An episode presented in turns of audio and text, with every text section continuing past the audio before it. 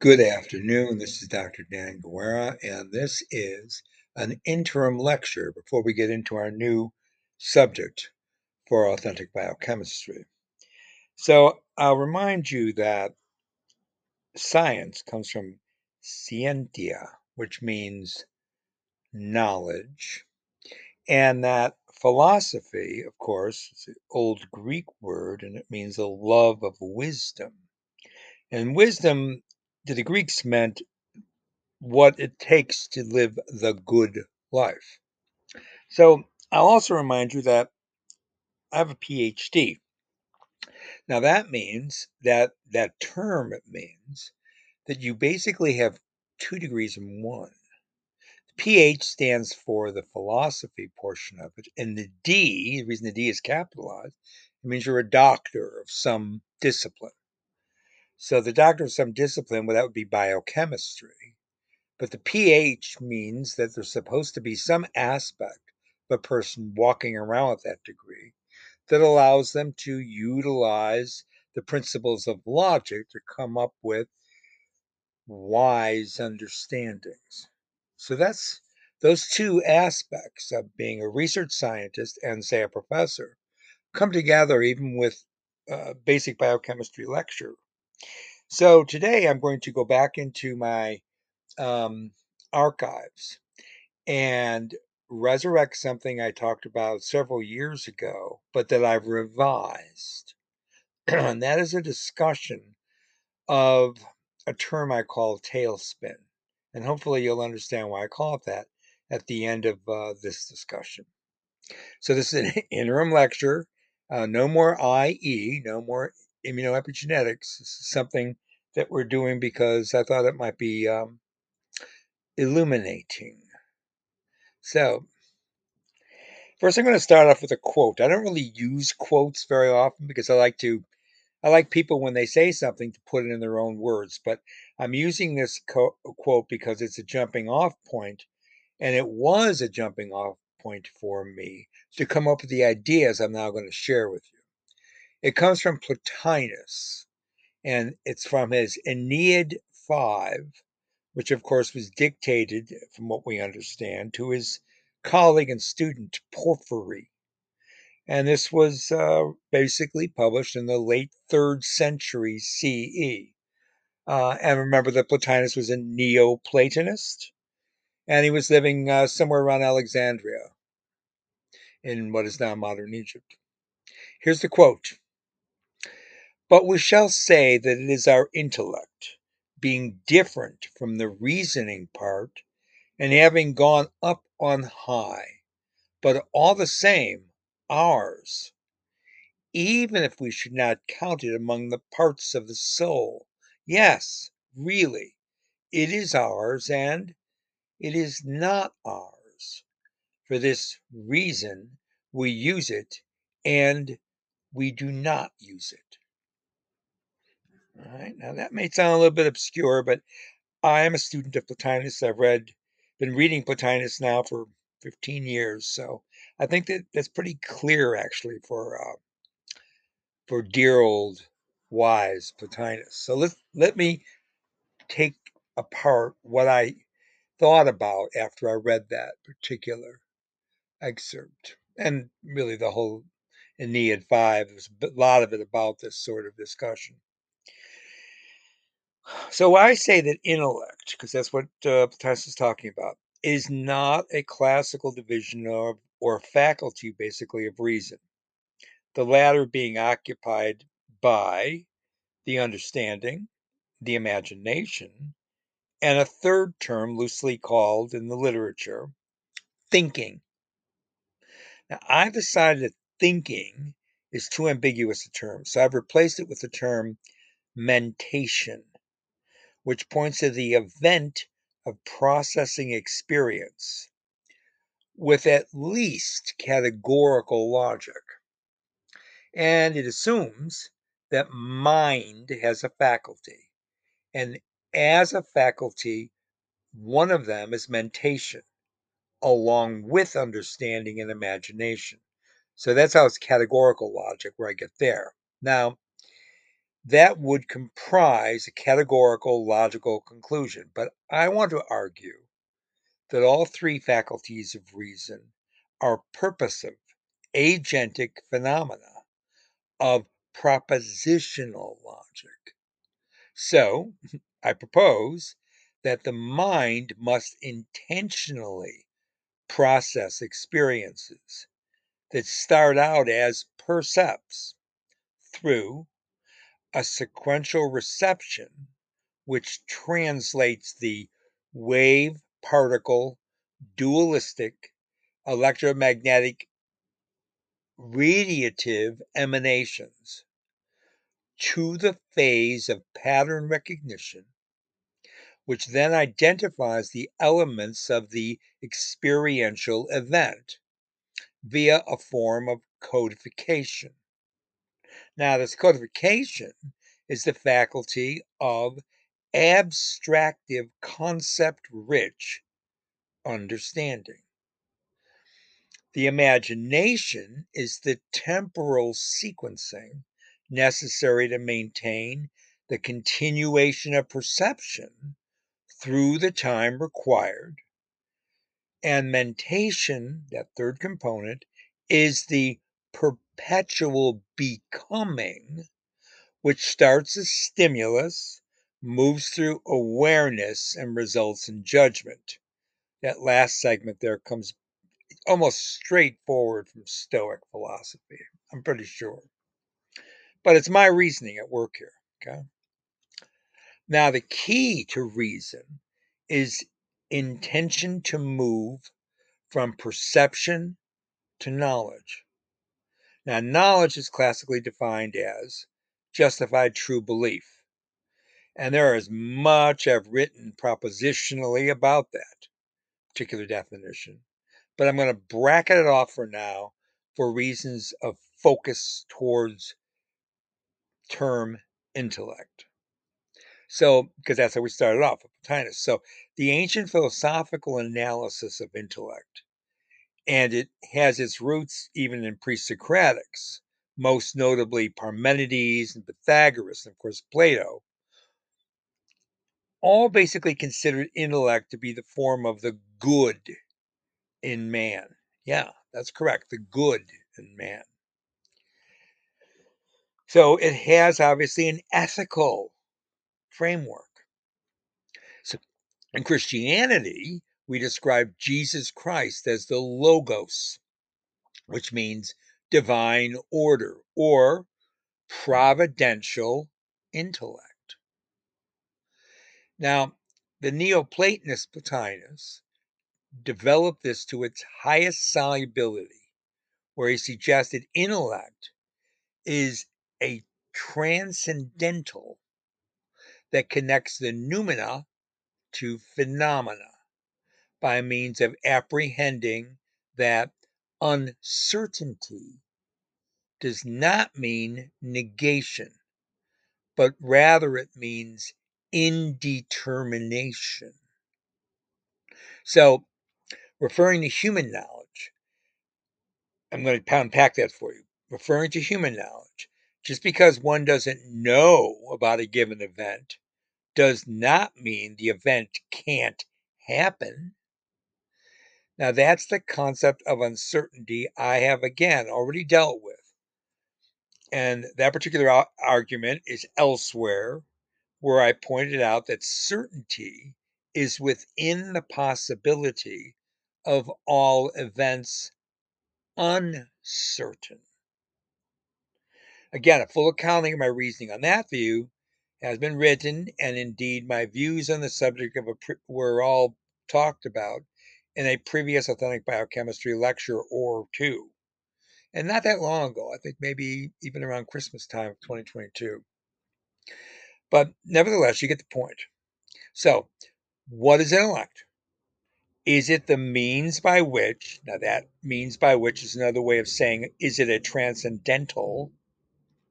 Is it a means by which we apprehend the highest state of metaphysics, the noumena?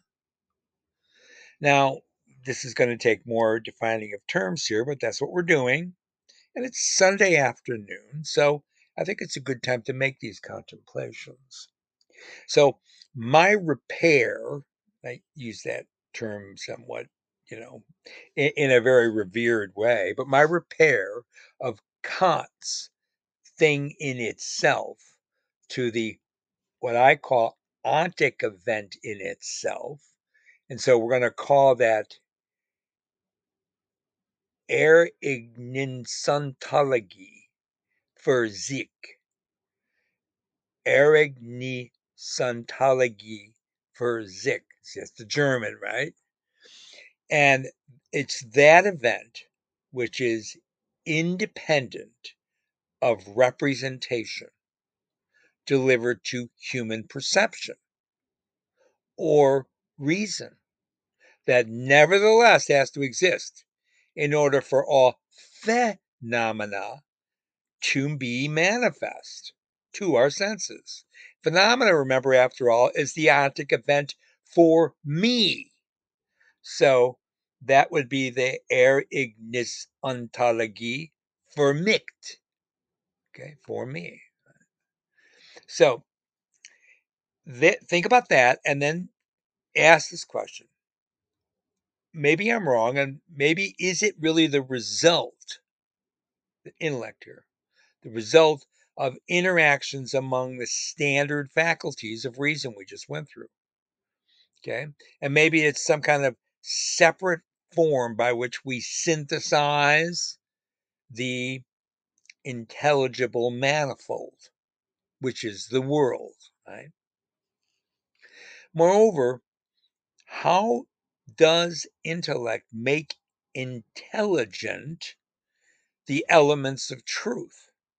And are these made into knowledge by the justification of believed events through hard a priori reasoning or indeed sense based observation and analysis or both? Okay, so these are a lot of questions that come up. So to begin, the answer, we're going to begin with a phenomenological search for answers to these questions I'm posing here. And we're going to offer an appraisal of the meaning of being, because that's necessary here. One initial approach to the apprehension of being, to apprehend something, is means to hold it and grab it and bring it towards you. So the initial approach to apprehending being is to dissect scientific knowledge about nature and obtain it to the hermeneutics of truth finding and belief affirming because you need both those movements. So, an initial premise that can help direct this journey is to assert that whatever intellect is, it cannot be a subdivision of pure reason or empiricism, as neither method may share mutually a property, a predicate, that owes its existence directly to its derived purpose. Now, why is that? Because that would be, in my estimation, an inverse reductio ad absurdum. Now remember, what is a straight up reductio? Okay, what is a straight up reductio in logic? It takes this form. If not A, then B. But after observation, not B. So not A, or A must be true. Now that's a straight up reductio ad absurdum. I say that what this argument here is an inverse. And here's here's my version of the inverse, okay? I hope my logic is correct. if A, then B, but not A, so not B. So you're denying the consequent that that that interval, right? Yes, not the precedent, but the consonant. So I'm afraid that result this results in a complete failure of both the categorical definition and propositional definition of logic. And so that's right, I'm going there. Okay, so so I think I've cleared that um, hurdle just by using logic. Now, now I'm going to say rather than that idea, intellect seems to subtend reason and empiricism. Remember that whole other argument was that's all it is. I'm saying intellect subtends reason empiricism. But I'm getting back to uh, my uh, the, the whole idea why I started this, right? The whole concept that I got from Plotinus, because intellect is forming a locus that the position that emerges above the pathway, thereby, or eo ipso, generating both in form and event. What both? What are the two things? Reason and empiricism. Okay. So intellect is, is generating reason. That's what I'm saying here. So now, uh, now follow me here. I thought this through. It's like imaginary numbers, you know, in mathematics. Imaginary numbers you can consider in, in one way of examining them is they occur above the axis of a line of numbers that's separated in the middle at zero. So an imaginary number is a number that, when squared, has a negative uh, outcome, negative, negative result. Essentially, an imaginary number is the square root of a negative number. And when you try to solve for that, it doesn't have a tangible value. So that means it's not a quote real number. That is, it cannot be quantified on the number line. Imaginary numbers are nevertheless real in the sense that they actually do exist. Okay. It's not that we have to say they exist, they must exist for all other mathematical understandings to function. So at this point, I can picture old Zeno uh, loving these imag- this concept of imaginary numbers because although they exist, you cannot walk from minus one to plus one and find them on that linear path. You see? Because they're not on that path, but they're somewhere in between. Right? Imaginary number, right? Square root again of a negative number. So, okay then. Scientific beliefs are based on fundamental event ontologies. Premise that these are mere dialectical movements and not yet knowledge stems from their origin in imagination on the one hand and an increasing implementation of the faculty of understanding on the other, and to effectively harmonize those faculties in the, in the confines of human reason as completed by the third movement, which is mentation. Okay. So the problem of empiricism, straight up empiricism, as a plausible foundational method to argue in favor for, say, physicalism, lies in the fallibility of the senses to incorporate imagination with its component ideas, along with the rational coupling of concepts coming coming again from uh, understanding to place them within experience. So, what do I mean by this? When the mind apprehends both space and time, it does so with innate, that is, a priori, faculties that are not innate ideas, no, not like Platonic ideas, forms, but rather they are operations, right? Like in math, or an operation that inserts structure into the world, structure that is necessary to define and live in the world. Again, back to a logos, right? You want to look at it that way. So we perceive these provided structures I'm not going to say that they're discovered, they're simply provided. They're provided by the intellect.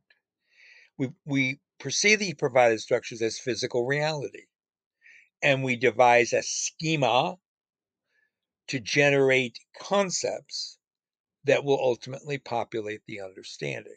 And in so doing, we can interpret individual phenomena by applying those general concepts.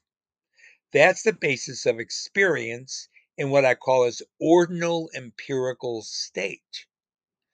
But this description still doesn't account for the faculty of the imagination that at the same time simultaneously provided the freedom to generate the concepts via induction and the means by which to in- reinterpret and expand the repertoire of concepts via the generation of what is obviously disinterested ideation.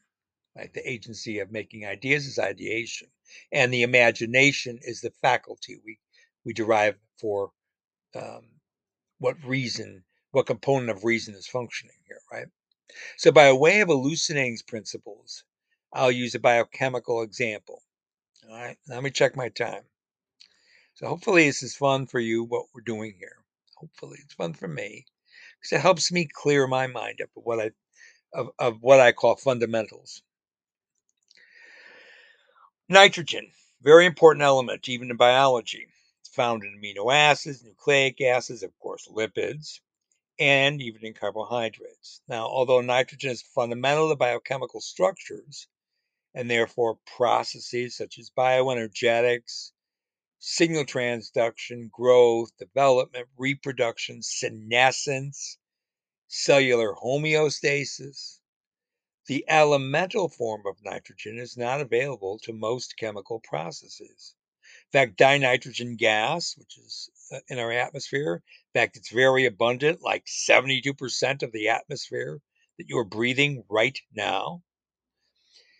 That N2 is not available to virtually any chemical process except one biochemical reaction that is eh, you know you can you can generate a chemical process that can use N2 but you have to really alter the volume and pressure and temperature to be able to do something with it. So again we're talking biology.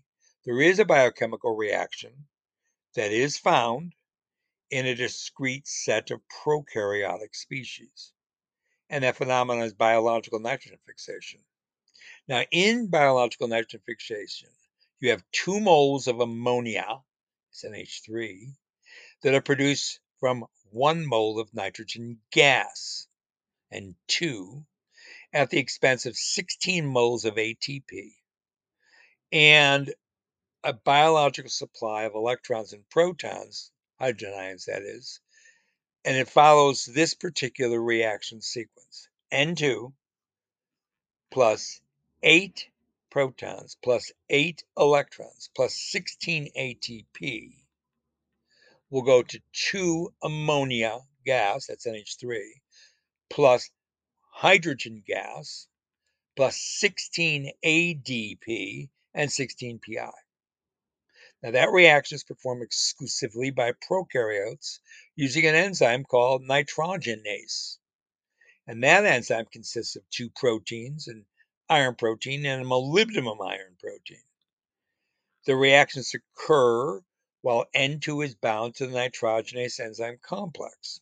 So the Fe protein, the iron protein of that complex, is first reduced by electrons donated by ferredoxin. Then the reduced iron protein binds ATP effectively and reduces the molybdenum iron protein, which then donates electrons to N2. And that produces NH double bonded to NH. In two further cycles of that process, each requiring electrons donated by more ferredoxin production, HN double bonded to NH is reduced to H2N single bonded to NH2. And that in turn gets finally reduced to 2 NH3. Okay, so there's a ammonification. So depending on the type of microorganism, the reduced ferredoxin, which supplies electrons for the process, as you just heard, can be generated by photosynthesis or respiration or even indeed fermentation. So this description was produced via bench level experiments by scientists and it involved numerous reagents and cofactors and several analytical instruments to be able to get the precise understanding of that reaction, the nitrogenase reaction. Now, this empirically derived understanding of nitrogen fixation also necessarily required the use of microorganisms and preparations of the nitrogenase enzyme complex in a pure or most likely semi-pure form, you know, during the purification process. And from that biochemical level of description, let's move up now to a slightly more general explanation. So see, this is what I'm doing here, okay? Let me check my time. This is not a place to stop and, and um, you know, forget about what we're doing here. It's very important. Let me go, okay, here we can do, we got about three and a half minutes left. Nitrogen has a triple bond, and that requires a great deal of energy to break it. 940 kilojoule compared to the only 493 kilojoule for breaking apart O2. So that means six electrons are going to be required to reduce N2 to 2NH3. And that reduction process is going to be catalyzed by that enzyme that we call nitrogenase which is actually composed of two proteins. Remember, I mentioned them. Now I'm going to give you their name dinitrogenase and dinitrogen reductase. Okay, both of which are going to contain iron, while the second enzyme protein also has molybdenum. So in dinitrogen reductase, the iron and molybdenum are contained in a cofactor, also containing several sulfur atoms, and the reduction of N2 occurs there. The formula for the cofactor is molybdenum or MOFE7S9. Okay. At yet another level of understanding, so I'm just running through the levels of understanding here while using the concepts that we're deriving from our intellect and the functioning of the intellect, right? Going through, again, propositional logic and what? experimentation, which is a form of empirical experience. Right? So, at yet another level of understanding, nitrogen assimilation is described as the reduction of N2 by certain microorganisms, including free living aerobes like Azotobacter and Azomonas, plus also cyanobacteria, free living anaerobes like Clostridium and Rhodobacter, etc., and indeed the symbiotic rhizobium and bradyrhizobium with legumes, Frankia with woody shrubs, and several Anabaena species in paddy fields. Now, all those descriptions I just gave you involve the necessary level of empirical observation, experimentation, and, of course, interpretation and analysis in order for me to teach you about this in biochemistry class. But in order for all of that empirical evidence to provide such a series of descriptors, prior intellection had to occur. That involved the use of pure reason based on yet earlier observations and intellections that go all the way back to the pre Socratic philosophers who used their imagination and its progeny of ideas to explain the cosmos via theories of recurring cycles, categories of nature, fundamental elements, and for all future chemical inquiries, atomic theory. So all the co- and that was all the cosmos is made up of small indivisible particles, and as such there is nothing but atoms in the void. Right. So you know that that's all of this has to do with the processes of the intellect via the three faculties of reason, imagination, understanding, and mentation by people that lived some 2,500 years ago, because that's where it all started from. That's where